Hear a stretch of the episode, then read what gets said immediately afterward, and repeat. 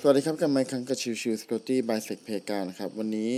ค่อนข้างจะแตกต่างจากปกตินิดนึงนะครับ เพราะว่าพอดีตอนนี้เนี่ยผมอยู่งานที่เขาใหญ่นะครับเอ่อแล้วทีนี้ก็เลยจำเป็นที่จะต้องหาทางอัดเสียง แต่ว่ามันไม่ค่อยมีจุดที่สามารถจะเป็นเสียงเงียบได้เท่าไหร่ ก็เลยเป็นเสียงธรรมชาติแบบนี้แทนนะครับ โดยวันนี้เราจะพูดถึงเรื่องของ proxy นะครับว่ามีความจำเป็นต่อเรื่องของการทำ investigation ยังไงนะครับ ถ้าเรามองจริงแล้วนะครับ โดยปกติแล้วเนี่ยเวลาที่แอปพลิเคชันอ่าเว็บแอปพลิเคชันมาทั่วไปเนี่ย เวลาที่เขาเก็บ log เนี่ย มันจะมีแค่ log ที่เป็น access ถูกไหมครับ access log ธรรมดา หรือ error log ธรรมดาก็แล้วแต่ ซึ่งการจัดการการเก็บตัวของ access log เหล่านั้นนะครับ จะมีแค่เฉพาะตัวของการ request ว่า request มายังไง ซึ่งไอ้คำว่า request มายังไงที่ว่าเนี่ย มันจะมีแค่ตัวของ UI ด้วยซ้ำว่าโอเคมีการ เรียกมาที่ผ่านไหน แต่ตัวของ body หรือก็คือพวก post body หรืออะไรพวกที่เป็นข้อมูลที่เป็นในเชิงของตัว body HTTP body อะครับ จะไม่มีการถูกเก็บหลอกไปด้วย นั่นคือจุดที่ทำให้เวลาที่เราทำการเกิดทำการ investigation ลักษณะของที่เป็น web application web application attack ต่าง ๆ เนี่ย มันจะทำได้ยากนะครับ หรือว่าไม่สามารถตรวจสอบได้อย่างชัดเจนมากพอนะครับ นั่นคือจุดที่แตกต่างว่าถ้าสมมติถ้าเรามีตัวของพวก WAF หรือก็คือ Web Application Firewall กับไม่มีเนี่ย ถ้าเรามองเป็นเรื่องของ investigation เนี่ยมันแตกต่างกันยังไงนะครับ ทีนี้เนี่ยจุดหนึ่งที่ต้องระวังในเรื่องของการใช้ Web Application Firewall นะครับ Web Application Firewall เนี่ยจะมีตัวของฟีเจอร์ที่ชื่อว่า aggregation หรือก็คือการควบรวมตัวของหลอกให้เข้าไปกลายเป็นเหลือแค่ การ request แค่เดียวในการ logging นะครับ ดังนั้นถ้าเป็นแบบนั้นแล้วเนี่ยการจัดการหรือการตรวจสอบการทำ forensic ในส่วนของการ investigation ของส่วนนี้ก็จะหายไปด้วยนะครับ ดังนั้น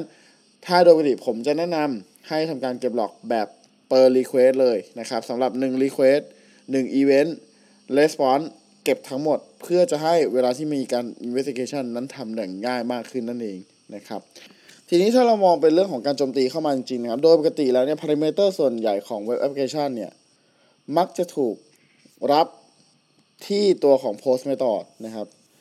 ซึ่งพอเป็นอยู่ในลักษณะของ post method แล้วเนี่ย ข้อมูลที่ตัวของ attacker ส่งเข้ามาเนี่ย จะอยู่ในส่วนของตัว HTTP body ซึ่งอย่างที่เราบอกกันไปก่อนหน้านี้แล้วครับว่าถ้าสมมติเป็นเว็บแอปพลิเคชันธรรมดาทั่วไป เป็นเอ่อ traditional web server ธรรมดาทั่วไปเนี่ย การที่เก็บ log access log เนี่ย จะมีแค่เฉพาะตัวของ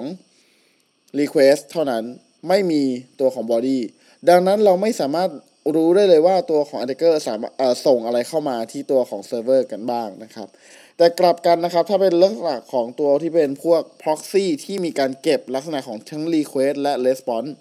มันจะทำให้เราสามารถตรวจสอบได้เลยว่าการโจมตีที่เกิดขึ้นนั้น เป็นการโจมตีที่ส่ง payload อะไรมา ส่งการโจมตีอะไรมา และ response ตรวจสอบได้อีกต่างหากว่าการโจมตีนั้นสำเร็จหรือไม่สำเร็จอย่างไรนะครับนั่นคือข้อแตกต่างมาก ๆสำหรับการ investigation สำหรับการที่มี proxy ที่ใช้ในการเก็บข้อมูลเหล่านี้กับที่ไม่มีนะครับ ดังนั้นก็ขอฝากไว้นะครับ หากที่หากตัวของเซิร์ฟเวอร์ใดก็แล้วแต่นะครับที่ เป็นความ critical นะครับ เป็นเครื่องเซิร์ฟเวอร์ที่ critical เป็นเครื่องที่สำคัญมากของตัวบริษัทนะครับ ก็แนะนำให้ทำการเก็บ log ลักษณะของการเข้าและออกทั้ง Request และ Response ทั้งหมดทั้งก้อน เพื่อจะให้เวลาที่ทำเรื่องของ Investigation ถ้ามีการเหตุการณ์ใดๆก็แล้วแต่เกิดขึ้นเนี่ยมันทำได้ง่าย